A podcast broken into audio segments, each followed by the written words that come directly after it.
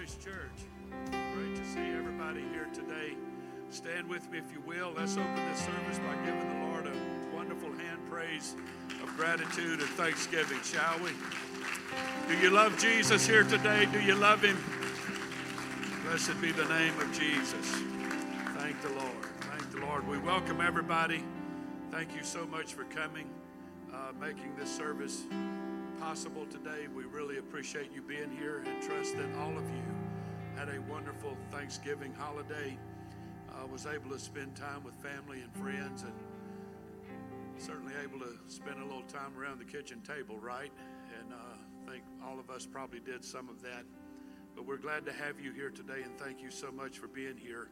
We wanted to open our service today. We have a couple of uh, very special prayer requests that we need to bring to you, and we wanted to do this first thing as our service opens today. I'd like for us to first of all have prayer for Kathy Davis's sister. Her sister's name is Pam. Pam's son and daughter-in-law and their daughter were in a terrible car accident uh, a couple of nights ago in the, the, just a little city of Jackson, north of here, and um, the her her son and daughter in law are in real serious condition and the hospital, and uh, their six year old daughter, Clara, did not survive uh, that accident. Uh, drunk driver. And uh, let's pray for them. Let's pray for Sister Kathy, her sister Pam, and this family. That God would be with them through this very tragic, tragic time. And then, as all of you know, we sent out a church announcement that our sweet Alex said, Sister, Sister Alexander passed away this past week. And um, one of the amazing anchors in this church, uh, a tremendous, tremendous lady, and uh, she will be certainly be missed. Uh, her wake is the, this afternoon, starting at 4 o'clock here at Grace Church. Her funeral will be this evening, starting at 6 o'clock, and then she will be uh, buried tomorrow at Baker Cemetery at 10 o'clock. So remember the Alexander family uh, through this time as well. Let's take these needs and also pray for this service today. Let's take these needs to the Lord in prayer right now, shall we, everybody? Let's pray. Jesus, we love you. We're thankful that we have this opportunity, this privilege to call on you, to come to you during these times of need. These things are tragic. These things are heartbreaking and they certainly go without any understanding. But we do place all of these things in your hands because you do know. You do know. You know the ways we take. And I pray, God, that you would move and bless in both of these families, Sister Kathy's family, the Alexander family. God, you know what to do. You know what to do. You know how to heal bodies. You know how to heal hearts. And I pray today that you would comfort these people. I pray, God, that you would minister to them, that you would heal their bodies and be with them in the days and weeks ahead. I pray, God, as we have faith in you, that you'll hear this prayer, that you'll honor it, that you'll respond to it, that you'll answer this prayer. We ask it in Jesus' name. Thank the Lord. Can we praise the Lord again for hearing and answering prayer today? We love you, Jesus. We love you, Jesus. We love you, Jesus. We love you, Jesus. Thank the Lord. Thank the Lord. Now, as you remain standing, I promised that I had a secret concerning our up and coming Christmas banquet. Y'all remember that? I have been bribed by thousands and thousands of dollars, attempted bribes, to let that secret out of the hat. But I have not done it. I remain true to my word and not let the secret out. Of course, Brother Greg Albritton will be our speaker. And uh, our Christmas banquet is on uh, Friday night, December the 16th, and uh, starts at 7 o'clock. Everybody's welcome, all ages are welcome. We want Grace Church to show up. And it's just going to be a night of fun. Brother Greg Albritton is going to be our hired comedian. And I don't know if y'all ever heard the humor side of him, but he's one funny man. He is one, we've had him do Christmas banquets before back in the day, and uh, he's going to do a great, great job. So now the secret. the cost for the banquet for adults uh, ages 13 and up is $30 per person. Between 5 and 12 is $15 a person. And all of you four and under people get to eat for free. Here's the secret surprise Grace Church is going to pay half of that for everybody. You're welcome.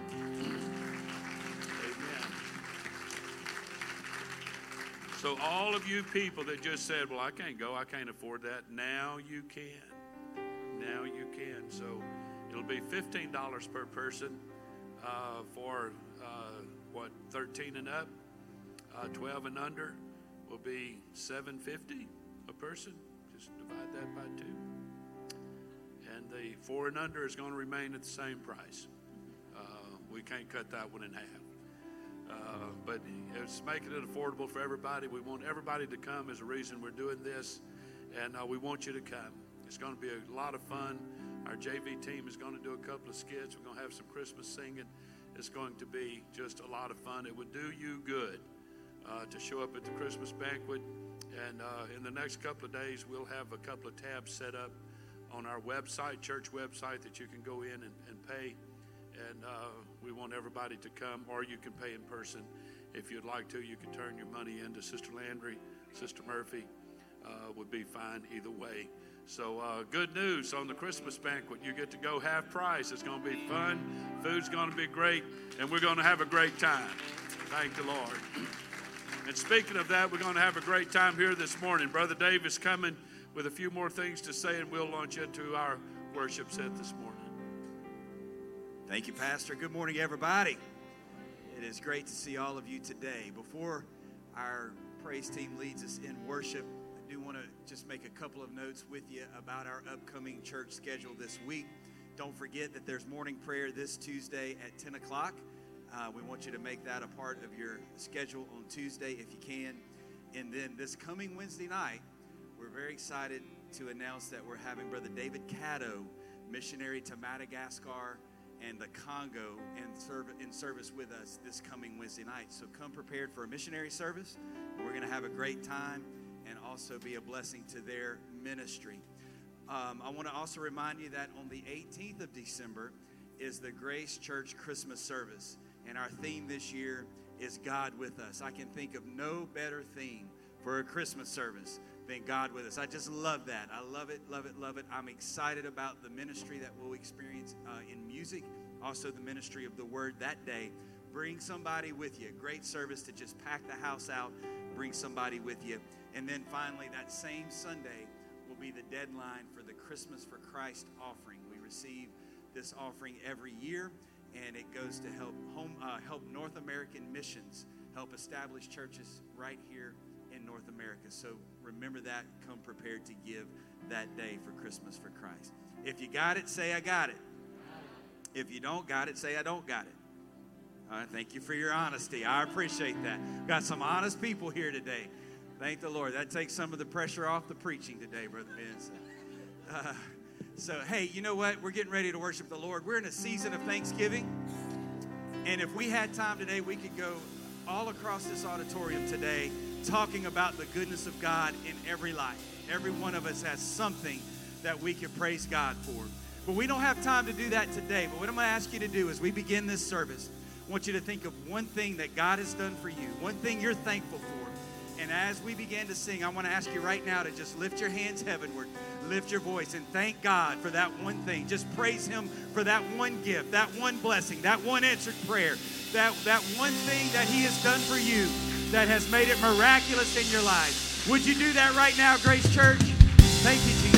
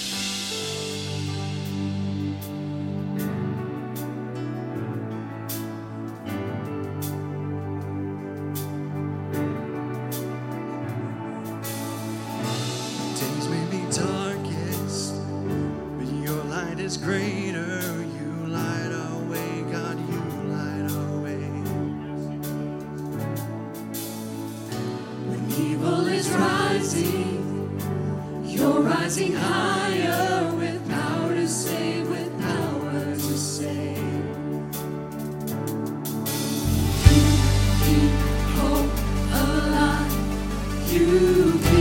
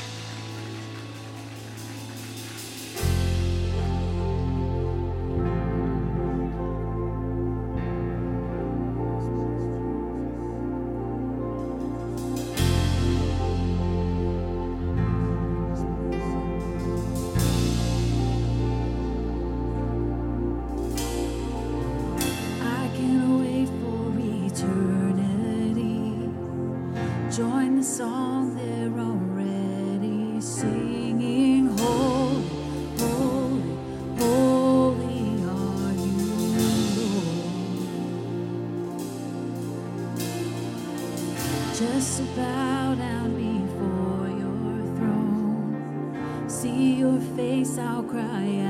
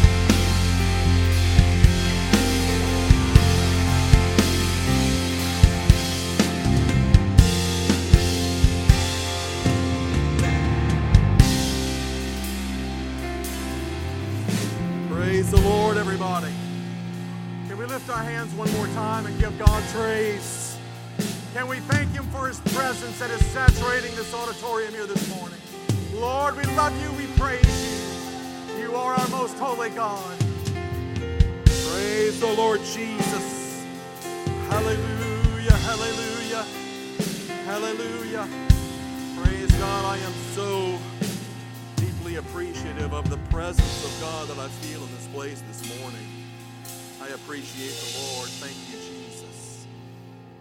I'm going to say a few words here today, and, and, and it is my firm belief, my firm belief that somebody's life can be changed. Somebody's life, some a group of people's lives do not have to be the same burdened existence coming through the door. I love this message that the Lord gave me several weeks ago. I'm going to let you be seated. One thing before we seated, let's pray. Heavenly Father, we're thankful for you, Lord Jesus, today, dear God. We know that you have a sovereign will in every service, Lord Jesus. And we pray, dear God, that we yield ourselves, Lord Jesus, to the ministry of your Spirit, that we are obedient to your voice, dear God. Help us to hear, Lord Jesus, and to act, dear God, on what you speak to our hearts this morning. I pray that you bless this beautiful congregation of people. In the precious and holy name of Jesus, everybody say amen. God bless you. You may be seated now. Thank you so much. My text, we're going to read extensively through several uh, uh, scriptural narratives in the Bible. So before we get to that, I'm going to let you be seated. I hope you all had a good Thanksgiving. Did we? Can you say amen if you had a good Thanksgiving? Good, good. I know uh, this time of year can be very hectic, hopefully in a good way. I know it can be very hectic, so uh, thank you for being here this morning. We have a good, good crowd here this morning on the Sunday after Thanksgiving. God bless you for being here. It is my intention, and my wife tells me never to say this, but I'm going to do it anyway. It is my intention this morning to be brief. Not because there's anything more important than God's word or will, that's not why.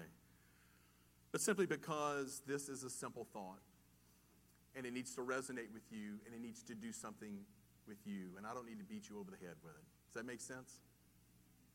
It is a it's a concept what the Lord has given me. It's a concept and observation grounded to the foundation of hope.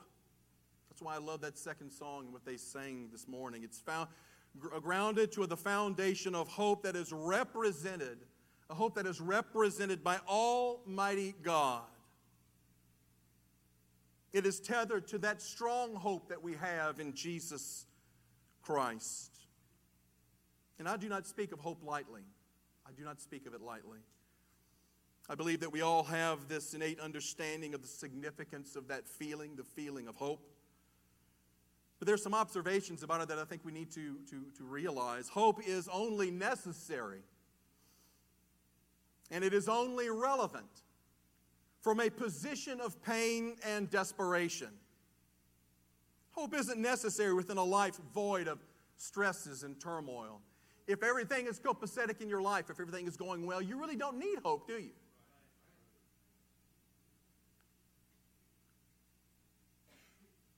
Hope isn't necessary within a life free from chaos. But when you are in the storm, you need to be able to believe that there is a turning point, that there is some way through the chaos and the darkness of your life. Amen? Paul prayed this about the origin of our hope when he wrote to the church in Rome. He said this in Romans, Romans chapter 15, verse 13. I love this, this verse of Scripture. Now may the God of hope fill you with all joy and peace in believing, that you may abound in hope, abound in hope by the power of the Holy Spirit. Who fills us with hope? God. Who has that, that power to provide hope for us? It is God. When I read that statement by Paul, I realize that our hope is anchored to someone or an entity who can see beyond the horizon of our circumstance, beyond the horizon of the specific moment of our lives. What I wish to extend to you this morning is an idea that I believe that can help some of you that are here, those of you who are struggling with the geography or the shape of your life.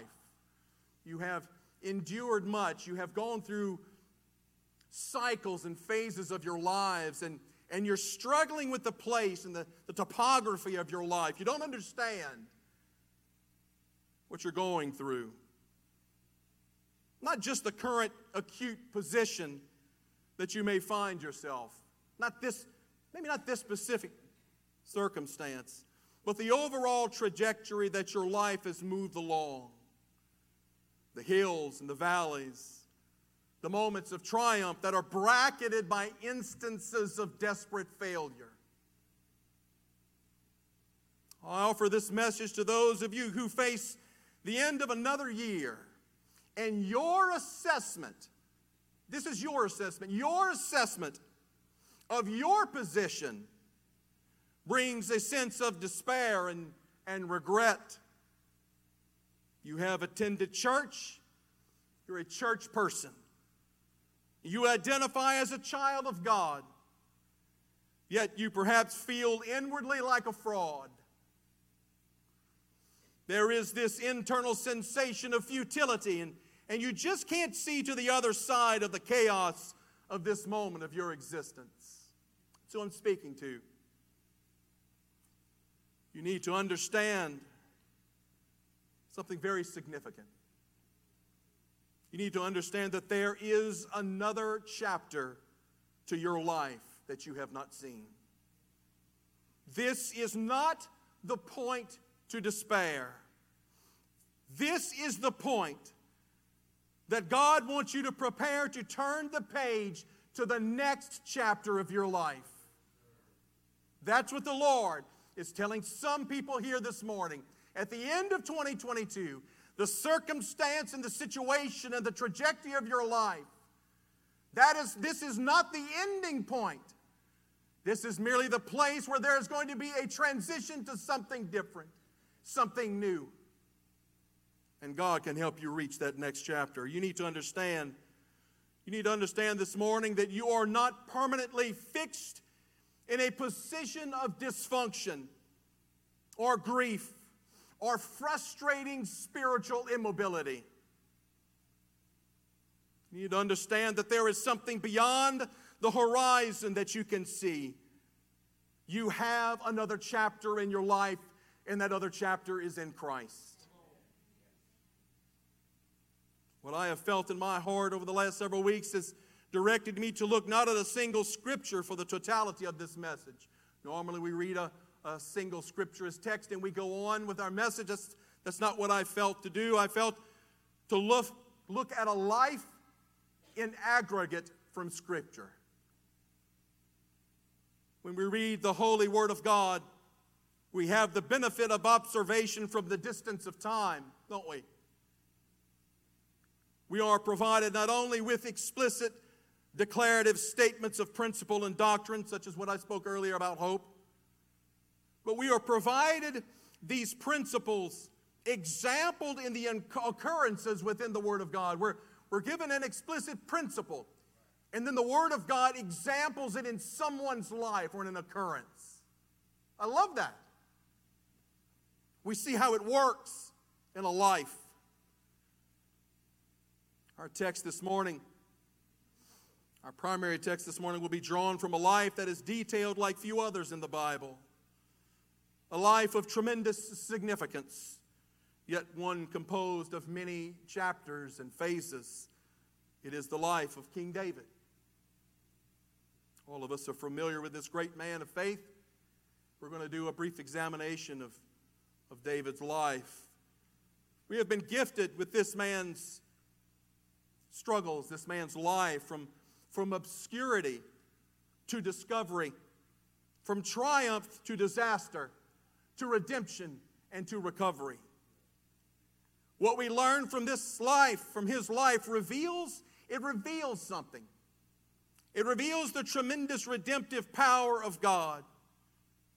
And yet, for us to truly appreciate its significance, we must remember to consider each moment in its singular context. We can see his life from, from his early childhood into his death, but we have to understand that he lived it. We have to look at each moment of his life and understand that he couldn't see beyond the horizon of the moment in which he was living. We see the context of his life broadly from beginning to end, but David lived every moment. Every struggle, every triumph, every failure. Oftentimes we read through the biblical narratives of a life if it were simply a story never considering that this was a life lived moment by moment. These are human experiences that were encountered one chapter at a time, usually without the benefit of divine revelation as to the specifics of what that next moment might hold. We know what happened to David. We know what happened to Joseph.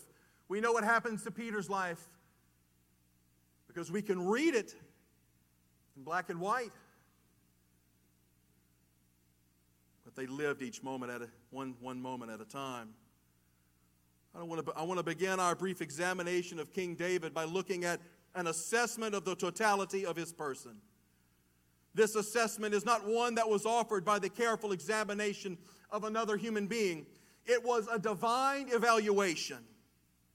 It was spoken by God first through the prophet Isaiah, but revisited by the Apostle Paul. We need to know what God's feelings and concepts of this complex man was. You read in Acts chapter 13, verse 21 and 22, something interesting. And afterward, Paul is speaking. They asked for a king, and so God gave them, them Saul, the son of Kish, the man of the tribe of Benjamin, for 40 years. Verse 22, and when he had, been, when he had removed him, he raised up for them David as king, to whom also he gave testimony and said, I have found David the son of Jesse, a man after my own heart, who will do all my will. That was God's evaluation of David, a man after my own heart. This is an incredibly important declaration made by our omniscient, everybody say that, omniscient, almighty, holy God. That is God's evaluation of David. This was an opinion of David made by an entity who knew the fabric of David's life before David was born. This was an evaluation from an entity, a being who saw the breadth and the span of David's life and everything that he did within that life and yet he said, This was a man after my own heart.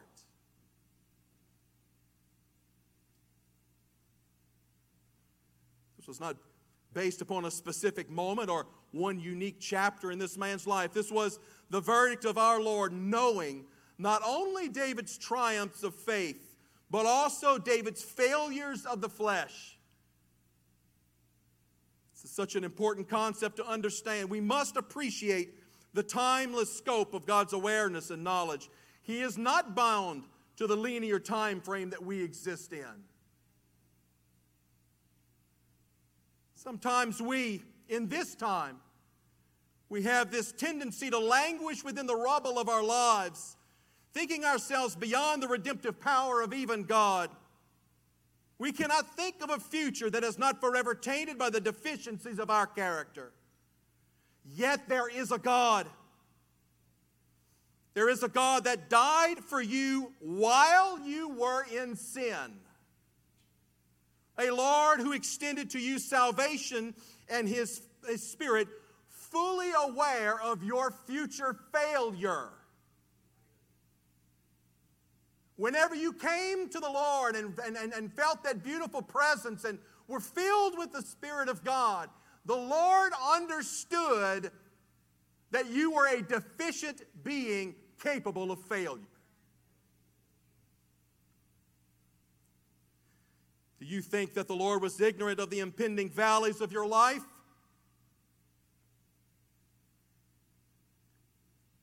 those future chapters inked by poor choices, failures of faith, and creeping doubt. Do you think he was ignorant of that when he first reached into your life? No, he was not. You must understand that your life is an aggregate of many chapters, and you need to let God help you turn the page, folks. You need to let God help you turn the page. Let's go back to David we can appreciate the extent of this singular man's contribution to the scriptural narrative. King David was, was able to accomplish something that remained elusive to his predecessor Saul, the unification of Israel.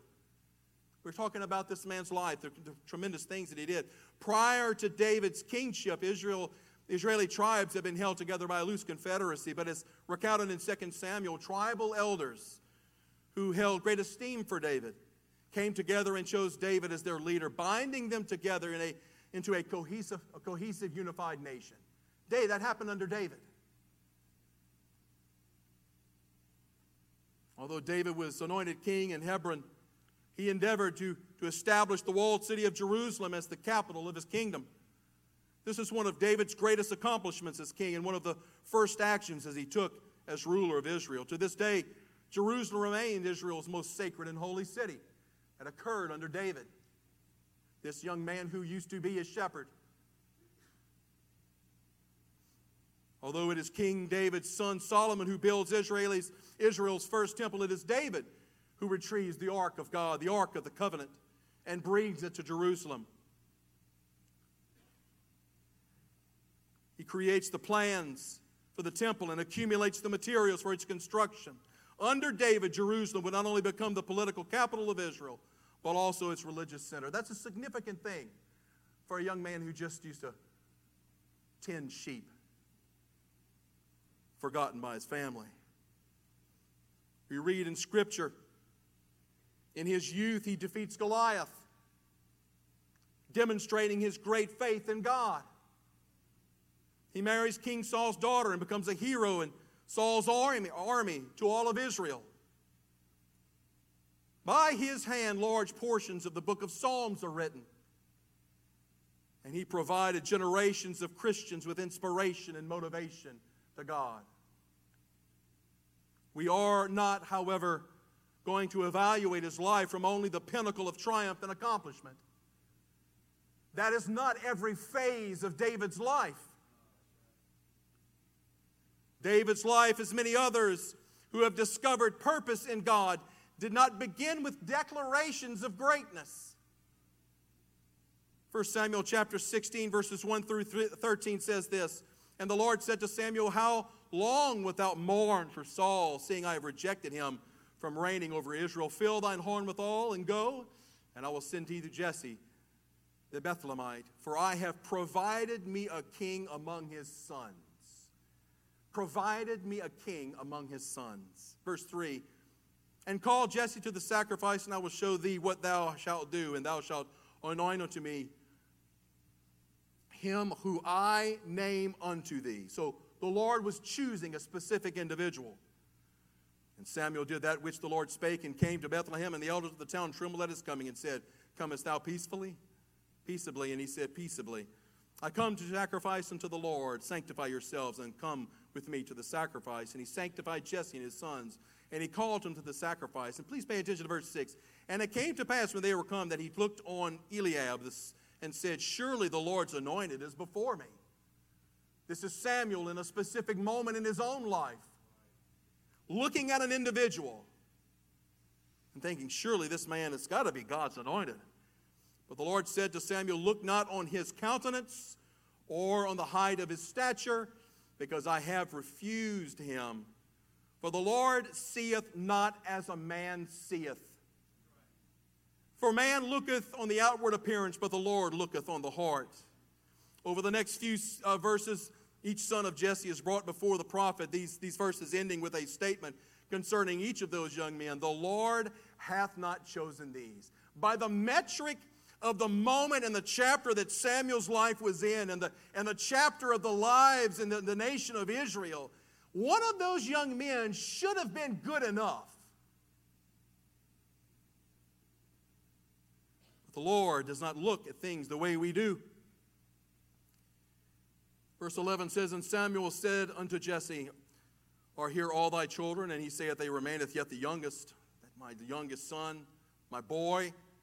Behold, he keepeth the sheep. And Samuel said unto Jesse, Send and fetch him, for we will not sit down till he comes hither.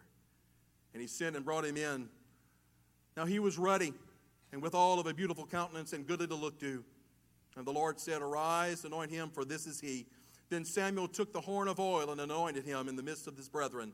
And the Spirit of the Lord came upon David from that day forward. Let's be honest. Our thoughts are often divergent from the Lord's, aren't they? We attribute value and capability according to a flawed metric. This is repeated or illustrated in the actions of one of the greatest prophets in the Word of God. Samuel perceives value in Eliab based upon his physical being. This anointed man determined value and capability based upon a momentary carnal standard. Even though he was sent, from the, sent for the purposes of establishing a leader in harmony with God's will for an entire nation not only for the chapter in its existence, but for the challenges in its, in its future. Samuel could not see beyond the horizon of the moment that he was living in. He did not understand what the next chapter in Israel, Israel might hold.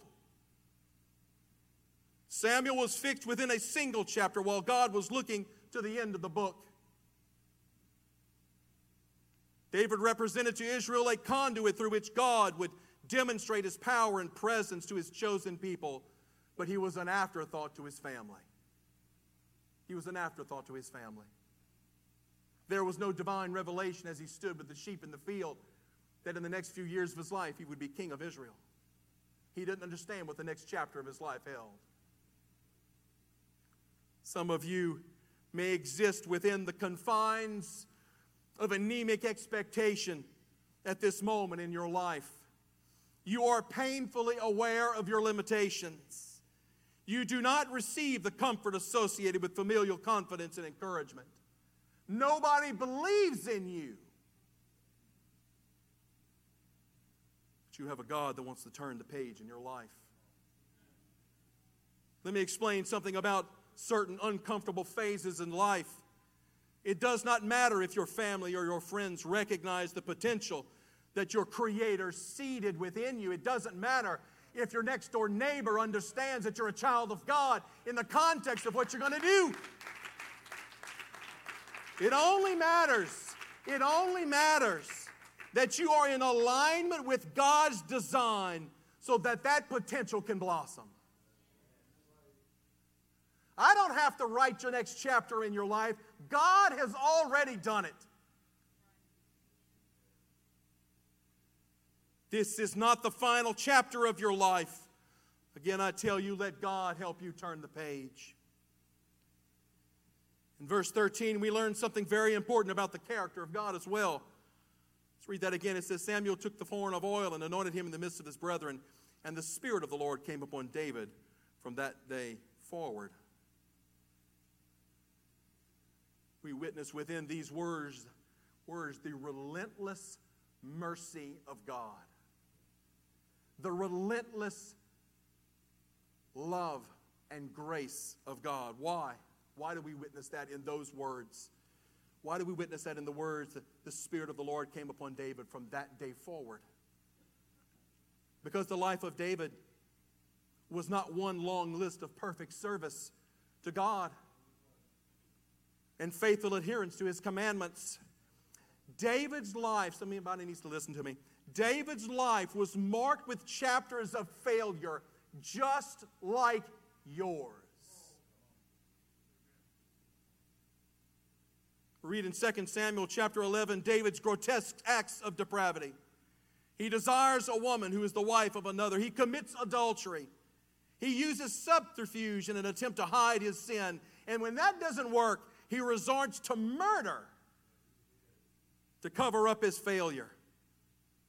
2 Samuel 11, 1 through 5, it says this It happened in the spring of the year at the time when kings go to battle that David sent Joab and his servants with him and all Israel, and they destroyed the temple, the people of Ammon, and besieged Rahab, Rabbah. But David remained at Jerusalem. David remained at Jerusalem. Then it happened one evening that David arose from his bed and walked on the roof of the king's house, and from the roof he saw a woman bathing, and the woman was very beautiful to behold. So David sent and inquired about the woman. David, the champion of Israel. David, the slayer of Goliath. David, the architect of the temple. Is this not Bathsheba? So David inquired about the woman, and someone said, it is, is this not Bathsheba, the daughter of Eliam, the wife of Uriah the Hittite? A man who's battling for you at this very moment. Then David sent messengers and took her she came to him and he lay with her, for she was cleansed from her impurity, and she returned to her house. And the woman conceived. So she sent and told David and said, I am with child. This is David, King David, the man who danced before the Ark of the Covenant, the man who slayed thousands, his ten thousands. These actions appear in contradiction to the vaunted and esteemed betrayal of a man after God's own heart.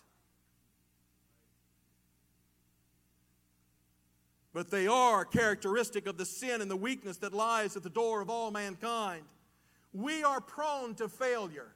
That may shock you.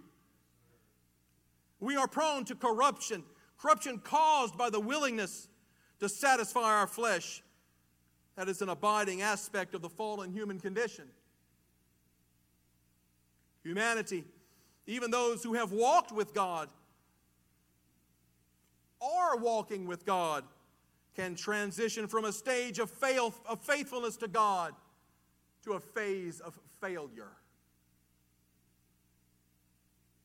It is that incessant thorn that nags at all humanity, erecting obstacles between us and our God. Obstacles, ladies and gentlemen, that do not have to remain fixed in place.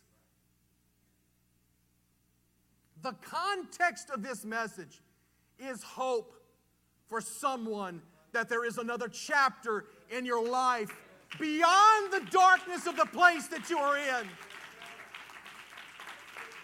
Hope beyond the place of frustration that you are in.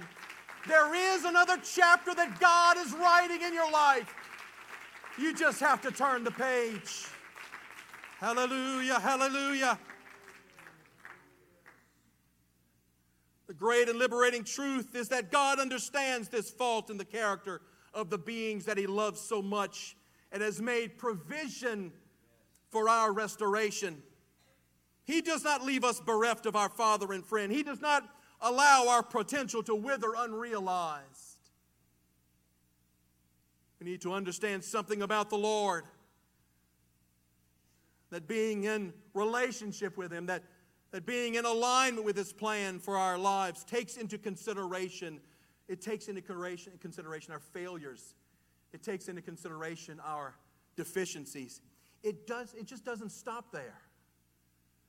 It doesn't just stop there.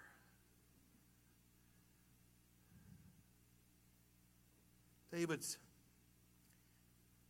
potential in God did not end in his failure, it was just used to inform us as to the extent of God's greatness and grace.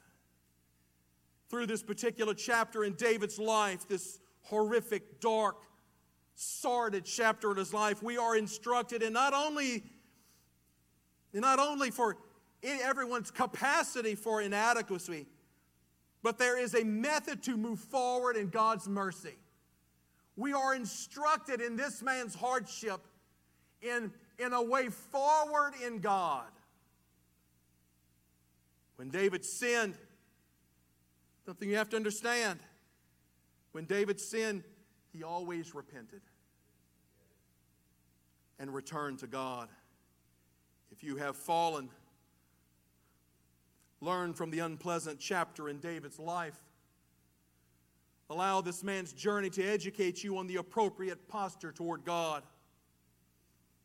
You see, this is what I think is so beautiful about, about the tapestry of David's life. Between the declaration of David being called and being designated a, a man after God's own heart and his extraction from obscurity, tending his father's flock, was not only the exalted position of liberator, but the ignoble position of sinner. And it was in this moment of his life, the low point, that we read one of the most heartfelt examples of repentance in Scripture Psalms chapter 51. I want to read that to you. I want to read that to you, and you understand what turning a page means and moving on to another chapter in God means. Verse 1 Have mercy upon me, O God, according to your loving kindness, according to the multitude of your tender mercies, blot out my transgressions. Wash me thoroughly from mine iniquity and cleanse me from my sin. This man understood the place that he was in. He realized his failure, but he was not ending his life on that note. He went on to say, For I acknowledge my transgressions and my sin is always before me. Against you and you only have I sinned and done evil in, the, in your sight, that you may be found just when you speak and blameless when you judge. Behold, I was brought forth in iniquity, and in sin my mother conceived me. He understood his origins. Behold, you desire truth in the inward parts, and in the hidden parts you will make me to know wisdom. Purge me with hyssop, and I shall be clean. Wash me, and I shall be whiter than snow. I want you to think of this, this man pouring his heart out in prose after murdering and committing adultery.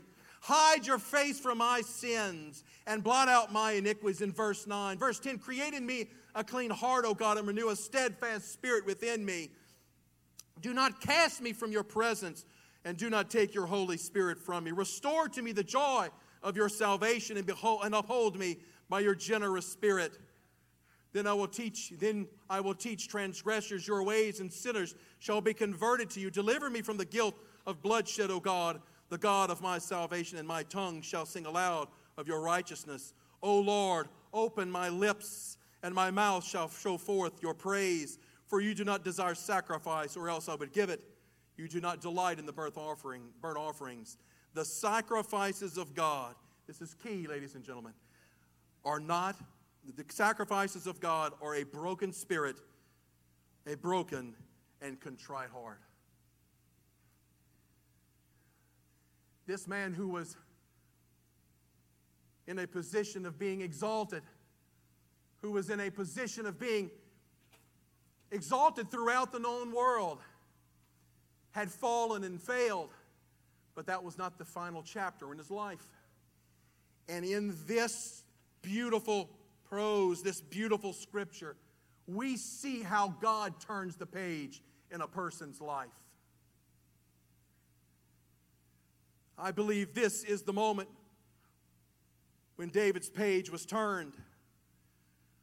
A heart darkened by sin, honestly turning to the loving kindness of God honestly turning, yielding humbly to the multitude of His tender mercies. He committed himself completely to the will of God. And as God's beloved, the Lord used him to perform mighty acts for the sake of Israel after his failure. Scripture says David could boast that he stood blameless before God. I said that in verse 13 of 1 Samuel chapter 16 demonstrated the relentless mercy of the Lord. How? How was that? Because those words were spoken at the beginning of David's life. At the moment which he shifted from simply being the youngest son of Jesse into being in alignment with God's design. The scripture states that God's Spirit came upon David from that day forward. And because of David's recognition of his sin and, and subsequent repentance, we never read of God's Spirit departing from him. That's a profound thing to understand. David's life demonstrates to us that our perception of another's failure and future in God's kingdom must take into account the power of forgiveness and God's restorative ability.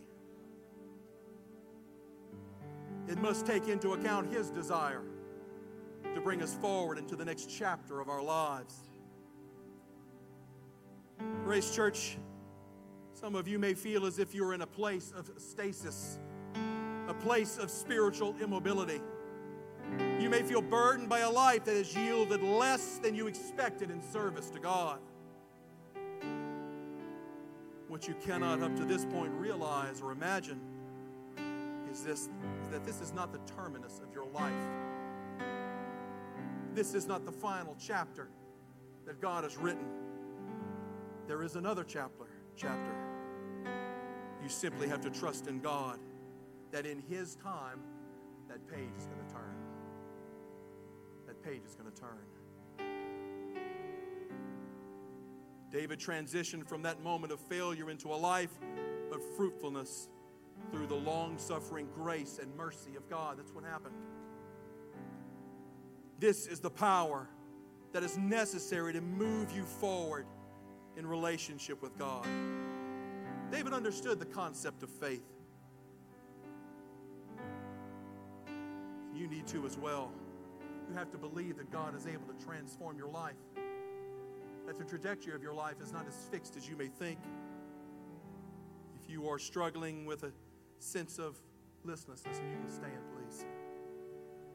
If you're struggling with a sense of listlessness, this, this perception of your stagnation, you must believe that this is not a place that you were meant to remain in. The path forward, that next chapter is found in yielding yourself to the methods and mercies of God. When I was preparing for this message, a, a, a scripture in the Old Testament in Jeremiah came to me, I think it's very relevant. Jeremiah chapter 18, verses 1 through 6, we see that Jeremiah is watching a potter. The word which came to Jeremiah in verse 1 from the Lord, saying, Arise and go down to the potter's house, and there I will cause thee to hear my words.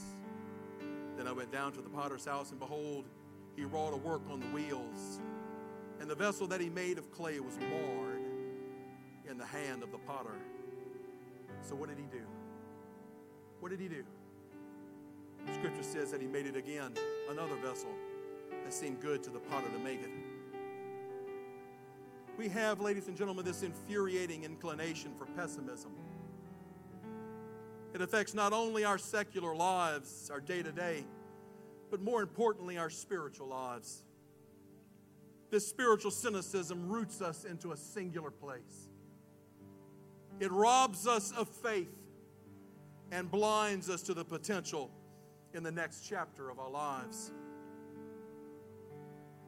So you have to understand something. If you are marred on the wheel, This is, this is the problem that we have. If, if we're marred on the wheel, we expect to be discarded, not shaped again. We can't see beyond the horizon of our lives. But what God is trying to tell someone here this morning, if there is another chapter, a chapter that contains His grace, that is exampled in your triumph, not in your destruction. God did not abandon David in that low point in his life, in that low moment in his life. He saw another chapter, one filled with purpose and contribution and fulfillment. What I'm asking you tomorrow, this moment is to come forward, find a place to pray. Yield yourself to God this morning and allow the Lord to help you turn the page. Allow the God to, to help you move forward into the next chapter of your life. One that isn't stained with defeat, one that isn't stained with frustration, but one that has moved you into a place of fulfillment. God wants to do something amazing. I understand that we are bound in the, the moments of the, the, the the holiday season, but God doesn't care about that, ladies and gentlemen. He's looking for a life that wants to turn a page and to move forward. Can you yield yourself to the Lord this morning? God bless you.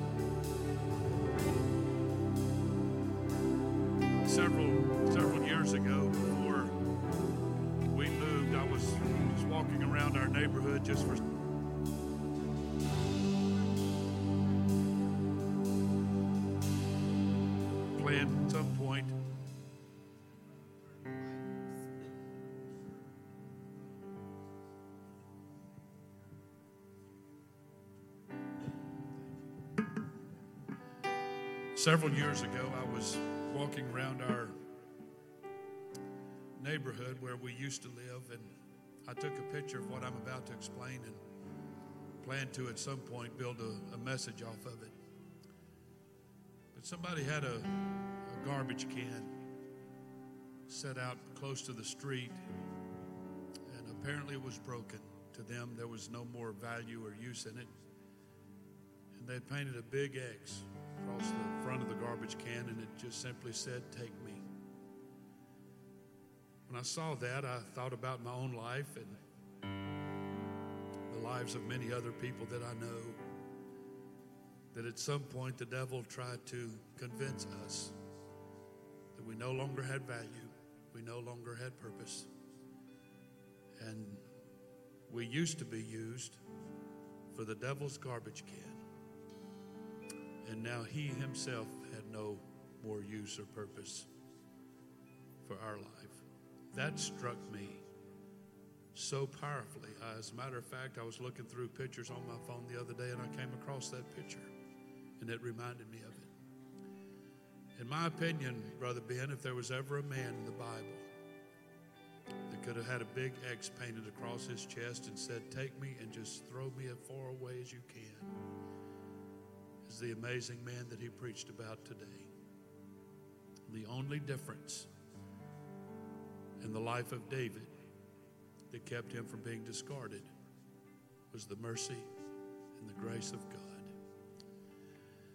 And these folks just saying, He keeps running after me. He keeps running after me. I preached a sermon when we were evangelizing one time as the only time the Lord ran, the only time God ran was illustrated in the story of the prodigal son. When that dad saw his son coming home, the Bible said he ran and met him and kissed him and took him back home and put a robe on him and sandals on his feet and he killed the fatted calf. I want everyone here to know today. I want all of our young people to know here today. I don't care what life says and what our culture says about you. It may come a, a time to you that it's and it's a reality to you. You think that there's no more use and there's no more purpose for my life. But I can promise you, with everything in me, and I've done this for a long time through the years, God always has another chapter. He always has another chapter to tell. No matter what happens, no matter what happens. There's people standing here today that has gone through some of the most difficult, challenging moments in your family structure where you've been betrayed, you've been abused, you've been neglected, and it seems like God is a million miles away. So let's just paint the big X across us and tell the next garbage truck to come along to just take us to the dump. We're done. But not so in God's economy. Some of the greatest people that's ever walked this planet have been those who have been the obvious, obvious illustration of the mercy and the grace of God. And God help us when we don't forgive the trash receptacle that we want to throw away out of our life. God help us when we don't want to forgive them because if it were not for the grace and mercy of God, we wouldn't be here either. Don't ever forget we're all sinners, just saved by grace. Thank you for articulating such an amazing message today. Let's give the Lord some thanks today for what we've heard. Hallelujah. We love you, Lord. We love you today. We love you today. We love you today. And what I'm going to ask you to do today in conclusion, I mean it with all of my heart. I want you to go somebody and hug their neck. And remember that you're not hugging a useless, throwaway garbage can. You're hugging a child of God that's been bought by the blood of Calvary. Praise the Lord. Don't you love the Lord? Don't you love one another? Praise the Lord. As they continue to play softly, go to somebody today, tell them you tell them you love them, and you're thankful for the grace of God today. God bless you today.